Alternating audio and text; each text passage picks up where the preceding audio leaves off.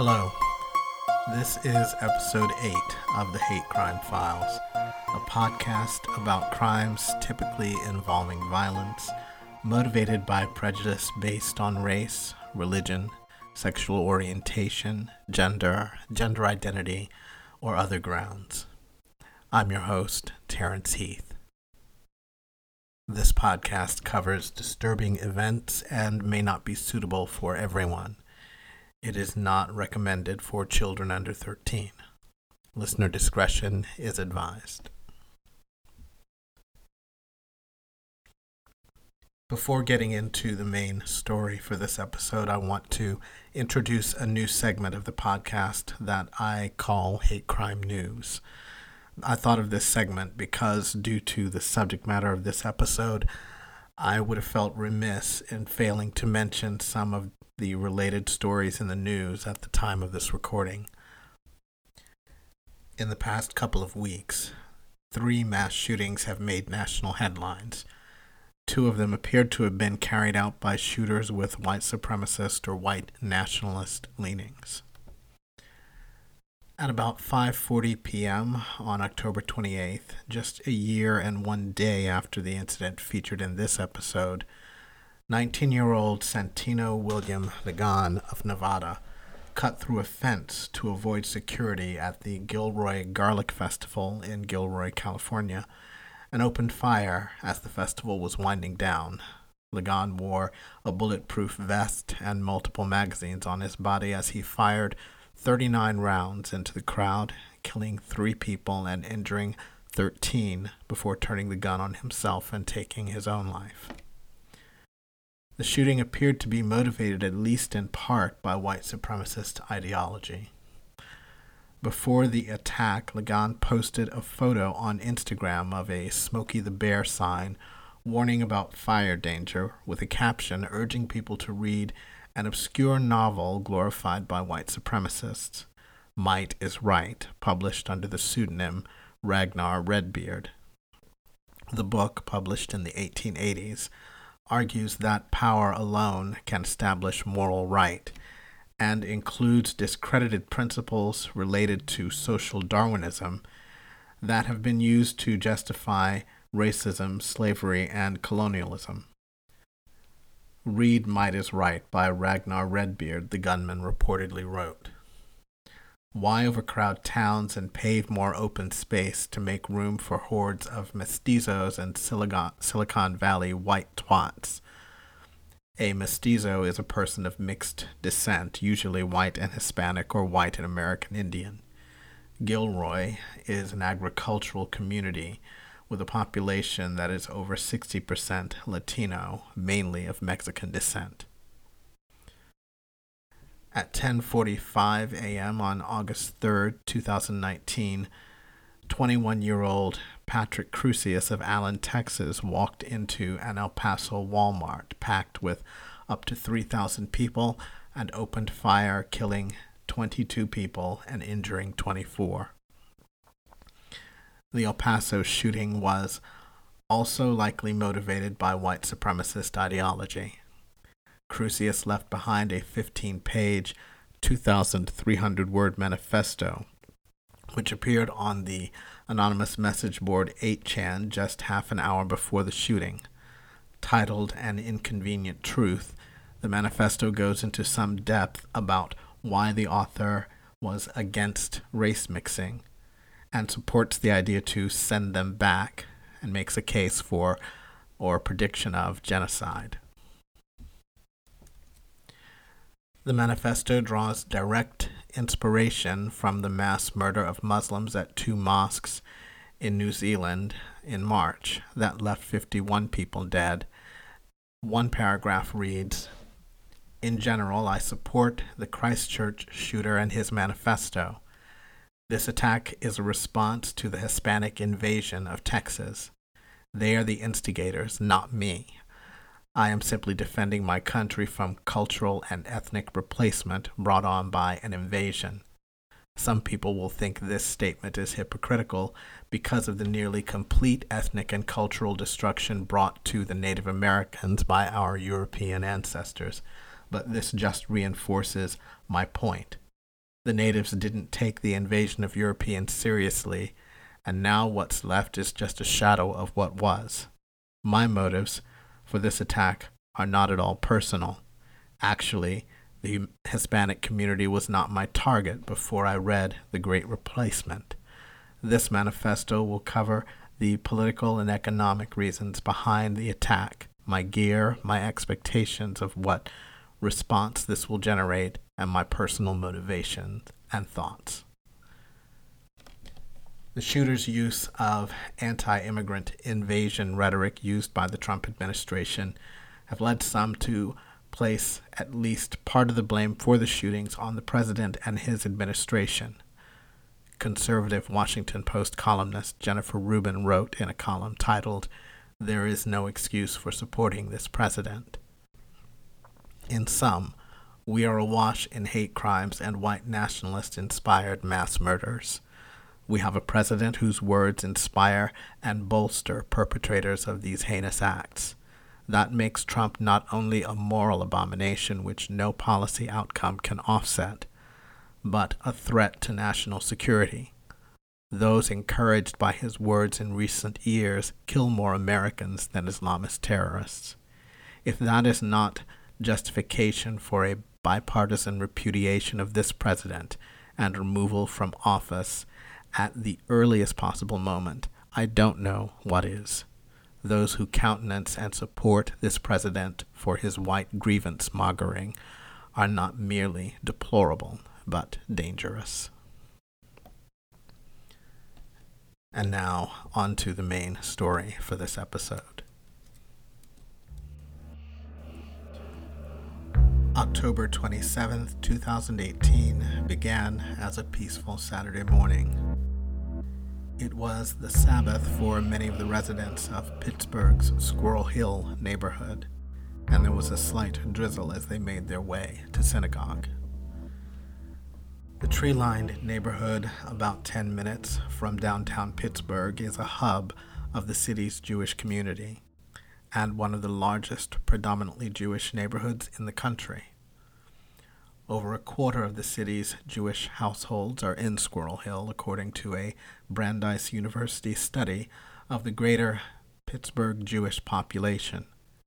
And almost half the Jewish children in greater Pittsburgh live in the neighborhood. A profound sense of security reigned in Squirrel Hill, which is home to a dozen synagogues, including the Tree of Life Synagogue. The congregation at Tree of Life, affiliated with the conservative movement, is a historic one, dating back to 1864. It was initially located in a downtown building built in 1906 that now serves as the home of Pittsburgh's Performing Arts Center in the city's Oakland neighborhood. The fortress like concrete building in Squirrel Hill was built in 1946 with a cornerstone hewn from limestone quarried in Jerusalem on land donated by then synagogue president Charles J. Rosenblum. The congregation moved to Squirrel Hill in 1953. In 1959, the congregation broke ground on a 1,400 seat sanctuary fronted by modernist stained glass windows depicting the story of creation, the acceptance of God's law, the life cycle, and how human beings should care for the earth and one another. The dim morning light was probably pouring in through those windows as congregants arrived that Saturday morning.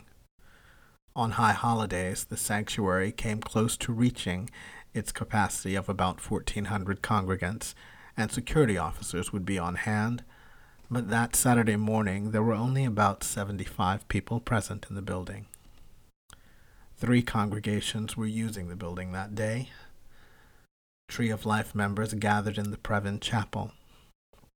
The New Light congregation, which moved to the Tree of Life building when its congregation of about 100 older members could no longer afford its own space, gathered in the basement.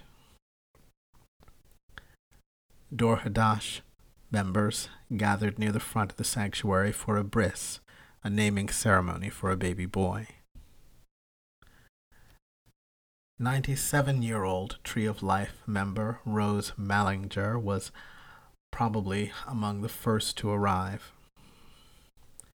A long-time member, she had attended services almost unfailingly for decades. Her daughter, Andrea Wedner, also attended.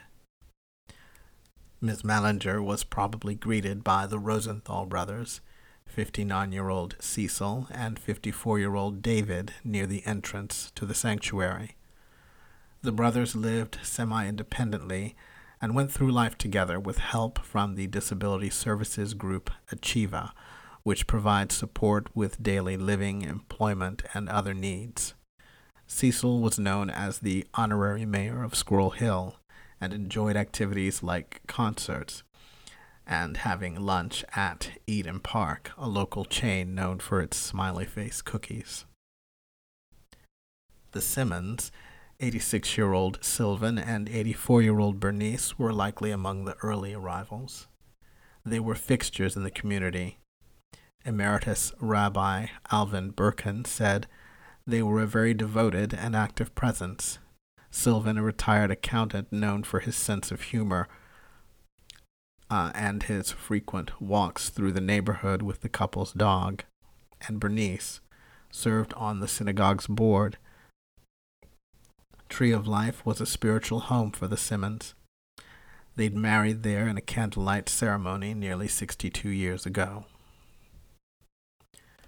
As the congregants arrived at the synagogue, 46 year old Robert Bowers, a local truck driver, sat outside in his teal blue sedan. He had with him three 357 caliber handguns, a shotgun, and an AR-15 rifle. The AR 15 is a civilian version of the military's M16 and M4 carbine.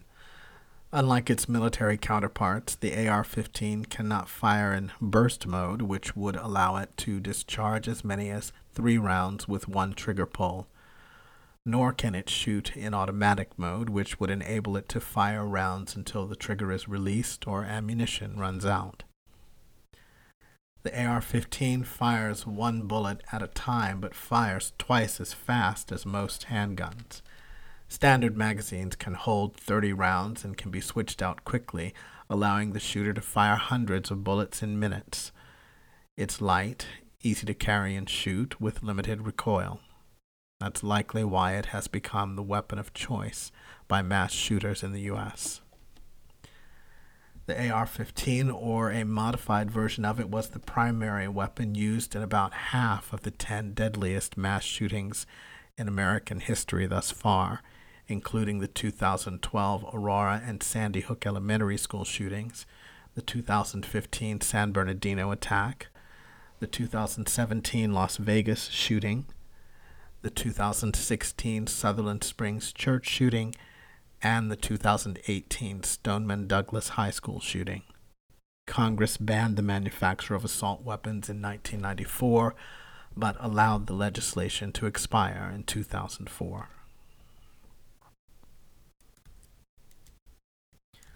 Bowers seems to have had a somewhat troubled youth.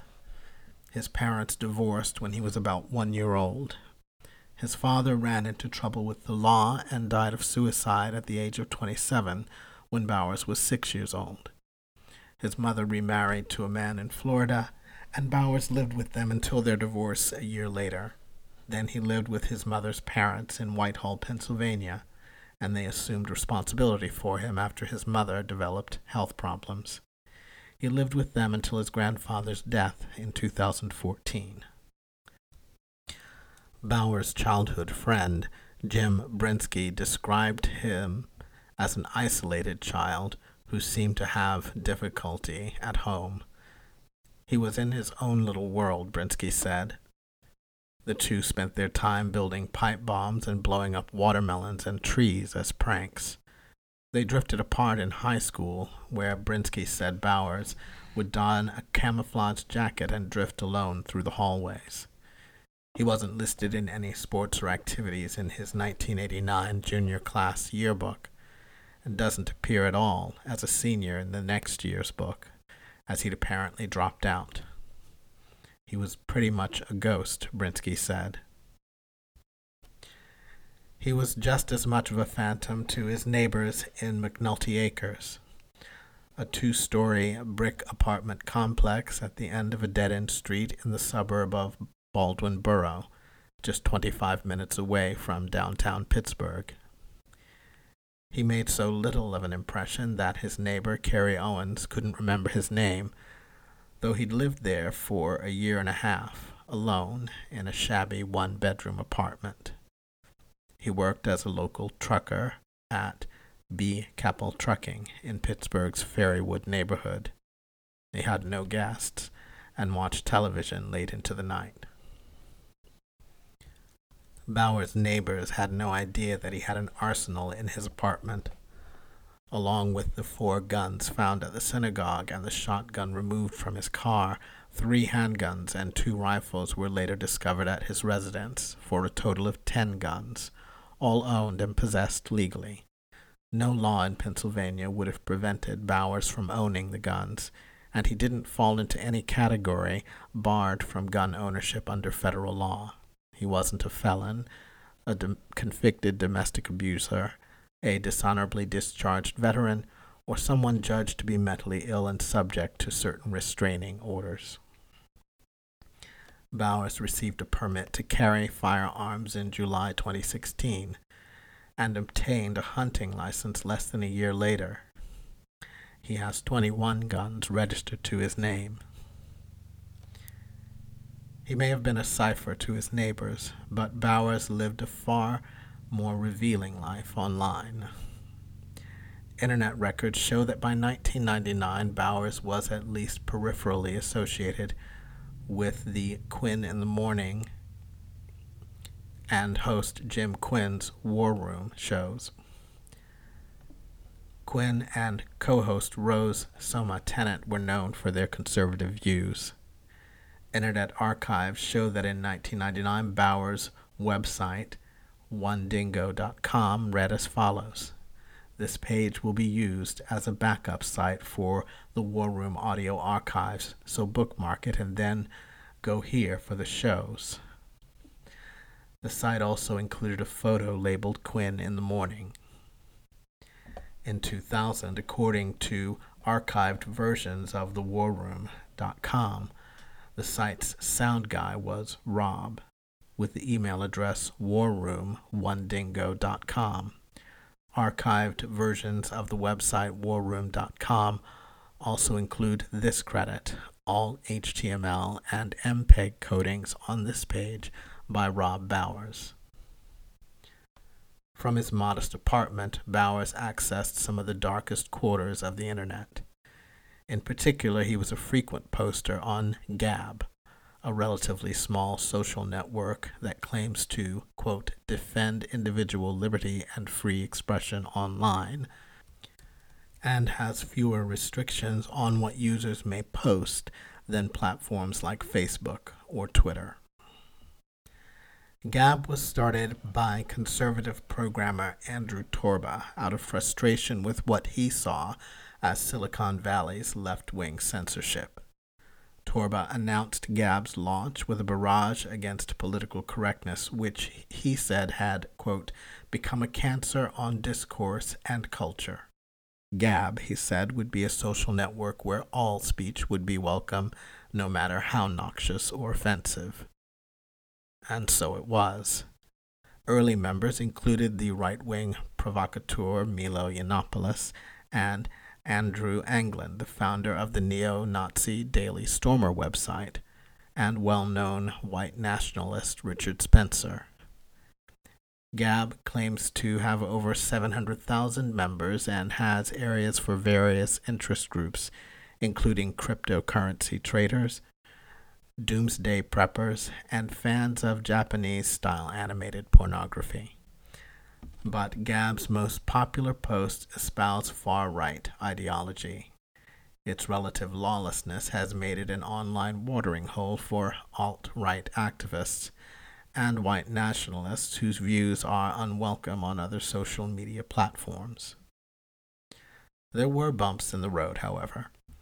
In 2017, Google banned the company's app for failing to moderate hateful content. Apple also restricted the app. Microsoft threatened to cut off Gab's access to its Azure cloud service because of posts advocating genocidal violence against Jews. The posts were ultimately taken down.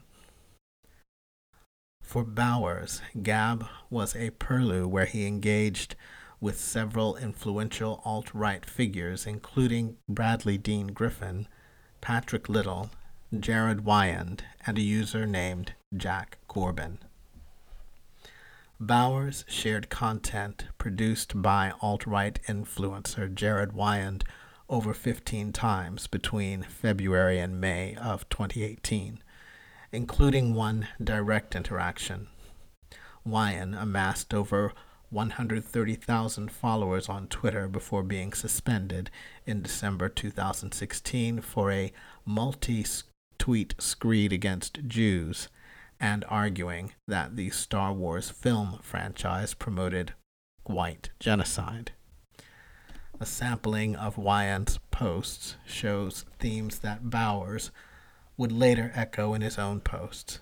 In one chilling post, Wyand writes Can we all agree that we're being invaded?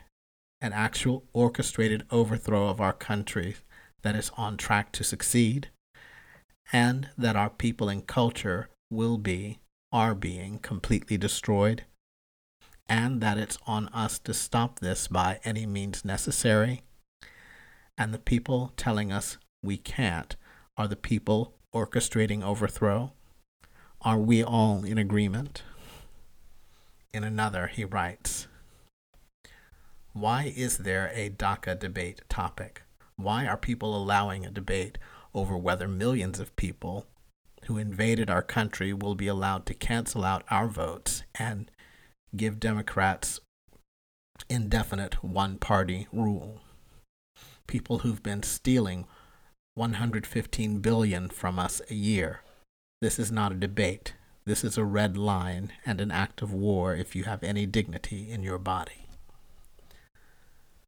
Between May and October of 2018, Bowers also engaged with 14 posts from white nationalist Bradley Dean Griffin, who operates the white nationalist blog Occidental Descent under the pseudonym Hunter Wallace and serves as the PR chief of the neo Confederate hate group League of the South.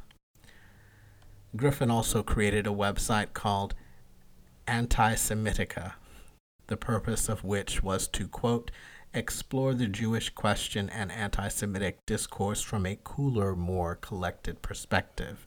Instead, we shall argue that Jewish influence in the aggregate is a menace to the racial and cultural health of American society, and that white Americans would be better off without a Jewish presence within our borders. Griffin was a prominent figure in the optics debate of 2017, a roiling argument among the alt right movement about whether avowed white nationalists should veil their rhetoric until political recruits were sufficiently radicalized to accept rhetoric about genocide and violence. The debate began after the 2016 presidential election and intensified in the aftermath of the Unite the Right rally in Charleston, Virginia. Bowers shared Griffin's posts on a variety of topics and alt right events. One critiqued the Republican Party for moving to oust white nationalist James Allsup from his position as a precinct committee officer in Washington state. Another shared legal developments regarding the Unite the Right riot. Another gloated about the then impending confirmation of Brett Kavanaugh to the Supreme Court. Bowers engaged most with a user who went by the name Jack Corbin. Both Bowers and Corbin appear to have collaborated with Griffin on Griffin's pet project, doxing activists affiliated with anti fascist groups. Doxing, if you don't know, is the practice of searching for and publishing private or identifying information such as addresses or phone numbers, about a particular individual or group on the internet, usually with malicious intent. These engagements account for just a fraction of the 767 posts Bowers made between December 22nd and two, of 2017 and October 9th of 2018. But they're the accounts he engaged with the most. These interactions show how easy it is for prominent alt right figures to spread and solidify their influence through social media networks like Gab.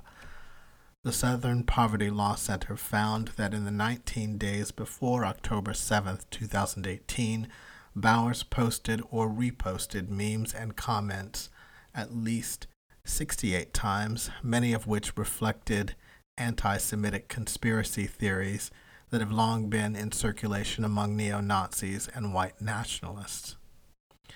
Bauer seemed to be mainly influenced by white nationalist fixations on the caravan of Central Americans moving through Mexico and by fringe white genocide theories that Jews and minorities were, in combination, threatening whites with, quote, extinction. Bowers frequently reposted anti Semitic content that alleged Jews control the nation on a doctored image of the Auschwitz concentration camp. The gate was altered to read Lies Make Money. In particular, Bowers was fixated on the Hebrew Immigrant Aid Society, HIAS. It was founded in 1881 to help Jews fleeing the pogroms in the Russian Empire. In the second half of the 20th century, it extended its mission to help Jews leaving Hungary, Cuba, Iran, and Ethiopia, as well as non Jews from Vietnam, Cambodia, and Laos. In the 2000s, HIAS expanded its work again to help people all over the world. The organization now works on resettlement in the United States in refugee camps and also processes the paperwork for people arriving and applying for resettlement through the offices of the United Nations High Commissioner on Refugees. The organization's commitment to helping displaced people has made it a target. The anti Semitic right has accused it of bringing immigrants into the United States in a scheme designed to somehow benefit Jews. The anti Semitic belief echoes those that fueled the pogroms in Russia in the 1800s, leading to the formation of HIAS.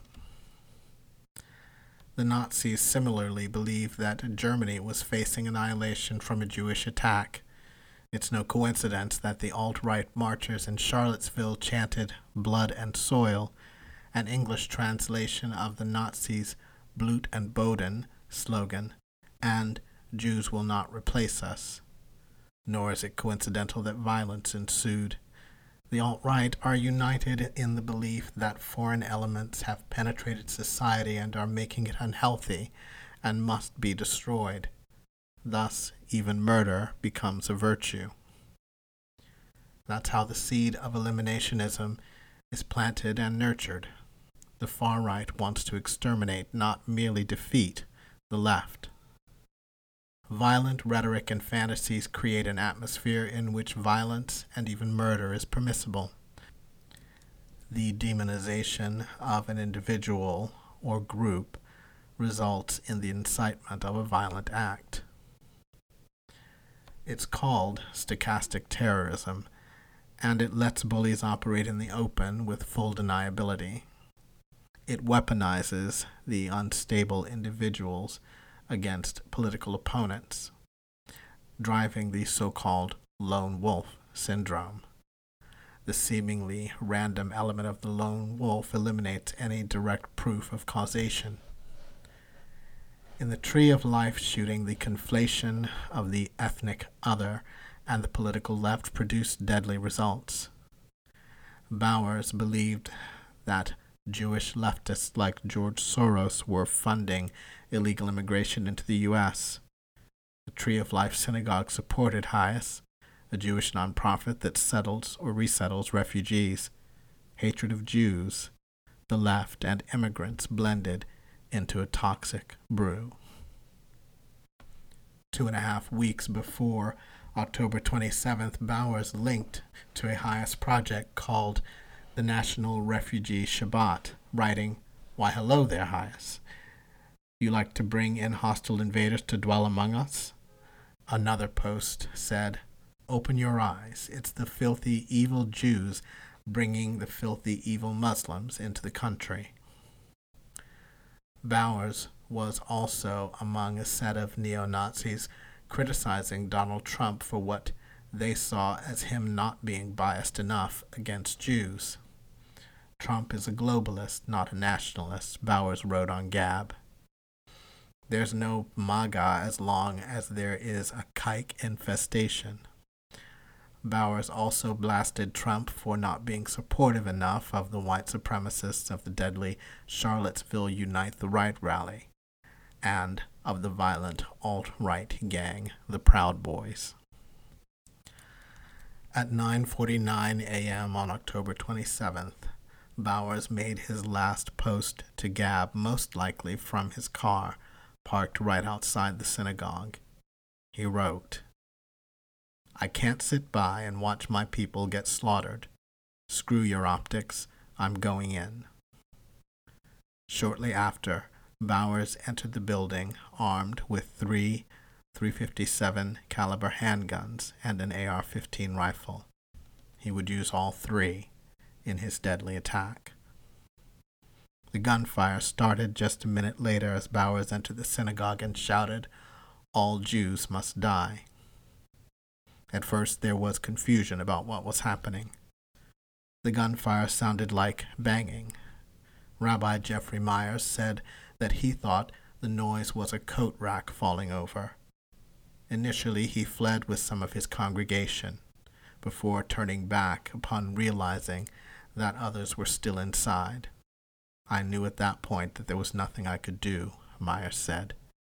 He took shelter in a choir loft and called 911. The Rosenthal brothers, Cecil and David, were the first to be shot near the entrance of the synagogue.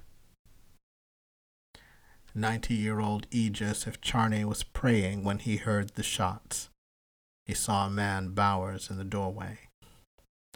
I looked up, and there were all these dead bodies, he told the Washington Post. Custodian Augie Siriano was outside the Pervin Chapel.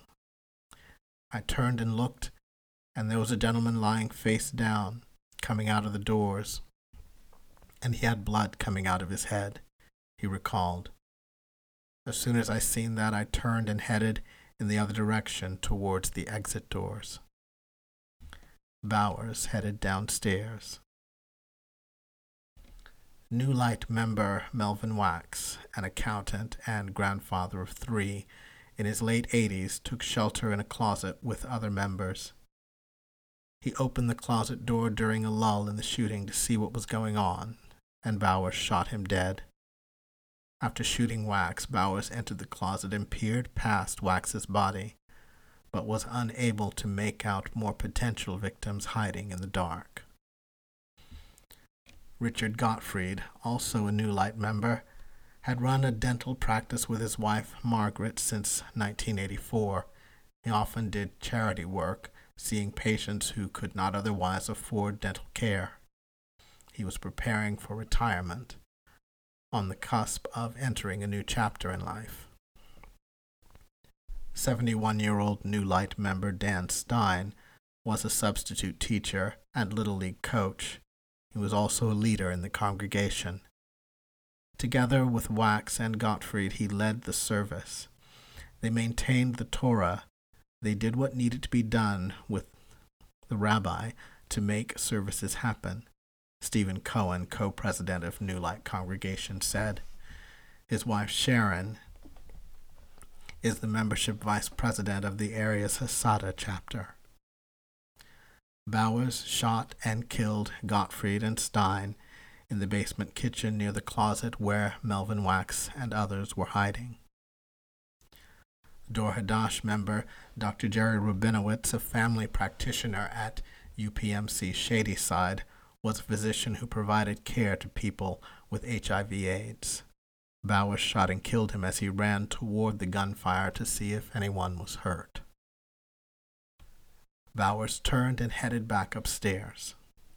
Police officers arrived at 9:59 a.m. Bowers fired at them. One officer was shot in the hand and another was wounded by shrapnel and broken glass. Officers outside provided cover fire so that the injured officers could escape. Injured, Bowers retreated back into the building. Police engaged with Bowers inside the chapel where two more officers were shot multiple times. When Mark Pinchalk, a division chief with Pittsburgh Emergency Medical Services arrived, SWAT officers were already inside. There were several dead bodies to the left of the entryway. There were a lot of bullet holes, shell casings, a lot of blood kind of all over the place, Pinchalk said. Over 1,000 bullet holes dotted the walls of the sanctuary, rendering it unusable. It would have to be gutted and rebuilt. FBI Pittsburgh special agent in charge, Bob Jones, said it was the most horrific scene he had seen in his 22 years with the Bureau. Members of the Tree of Life Synagogue conducting a peaceful service in their place of worship were brutally murdered by a gunman simply targeting them because of their faith, he said. At 11:08 a.m., Bowers crawled out of the room in which he was hiding and surrendered. Twenty minutes had passed since he had entered the building. In that time, he had shot and killed 11 people Dr. Jerry Rabinowitz, Richard Gottfried, Dan Stein, Melvin Wax, Joyce Feinberg, Rose Mallinger, Cecil and David Rosenthal, Sylvan and Bernice Simon, and Irving Younger. Six more, including responding officers, were wounded. Bowers was also wounded, though it was unclear whether or not his wounds were self inflicted. He continued to make anti Semitic statements once in police custody. While he was being treated for his injuries, Bowers told an officer that he wanted all Jews to die and that they, Jews, were committing genocide to his people. Bowers was taken to Allegheny General Hospital for his injuries. Ari Mahler, the nurse who treated Bowers, was working in the emergency room when Bowers was wheeled in shouting death to all Jews. Mahler, who now works as a trauma nurse, told his story on Facebook. Mahler didn't think Bowers knew he was Jewish and chose not to tell him, and to show him empathy because he wanted Bowers to feel compassion. I felt the best way to honor his victims was for a Jew to prove him wrong, he wrote. Love, Mahler wrote. That's why I did it. Love as an action is more powerful than words, and love in the face of evil gives others hope, Mahler wrote. It demonstrates humanity. It reaffirms why we're all here. I could care less what Robert Bowers thinks but you, the person reading this. Love is the only message I wish to instill in you. If my actions mean anything, love means everything. Condemnation of the deadly attack on a peaceful house of worship came from all quarters. World Jewish Congress President Ronald S. Lauder called the shooting an attack not just on the Jewish community, but on America as a whole. The Holocaust Museum in Washington, D.C. condemned the attack on the Tree of Life Synagogue and called on all Americans to actively work to promote social solidarity and respect the dignity of all individuals. The Council on American Islamic Relations also condemned the heinous and cowardly attack on a house of worship, saying in a statement, This attack is on American values and principles of humanity and we all need to come together to restore civilized values to our society. Speaking at a news conference on the Saturday of the attack, Governor Tom Wolf of Pennsylvania said, We simply cannot accept this violence as a normal part of American life. These senseless acts of violence are not who we are as Pennsylvanians and not who we are as Americans. On Sunday, thousands of members of the community and numerous religious officials gathered for a vigil at the Soldiers and Sailors Memorial Hall to mourn the victims from all three congregations housed in the Tree of Life synagogue. President Donald Trump, however, seemed to place at least some of the blame on synagogue officials, telling reporters the shooting could have been prevented with an armed security guard. They didn't have any protection, Trump said. They had a maniac walk in, and they didn't have any protection, and that is just sad to see. So sad to see. The results could have been much better. Never mind that Americans should be able to go to their places of worship, not to mention workplaces, schools, shopping malls, grocery stores, movie theaters, or concerts without having to worry about being shot. Former Tree of Life President Michael Eisenberg said that the synagogue had worked with a securities expert about what to do in an active shooter situation. It was a major concern for me, for us. We were working with the Department of Homeland Security to evaluate exit routes, Eisenberg told reporters, saying they had also worked with other synagogues to prepare for active shooter situations. When asked if his administration should examine gun regulations, Trump said gun regulation, quote, has little to do with it. Instead, he brought up capital punishment, saying that those who shoot people in churches and temples should be sentenced to die. After the shooting, the Gab social network issued a statement identifying the account believed to have belonged to Bowers. The account was verified and matched the name of the alleged shooter's name, which was mentioned on police scanners, the statement said. This person also had accounts on other social networks. Gab says it took down Bowers' account and contacted the FBI. According to the Post, Gab unequivocally disavows and condemns all acts of violence and terrorism, the statement read. Gab suffered repercussions due to its connection to Bowers. After the shooting, PayPal banned Gab from its payment platform. The site's hosting provider, Joyent, said that it would stop hosting the site. The site went offline the Sunday following the shooting and was replaced with an announcement that its service would be temporarily unavailable while it searched for a new hosting provider.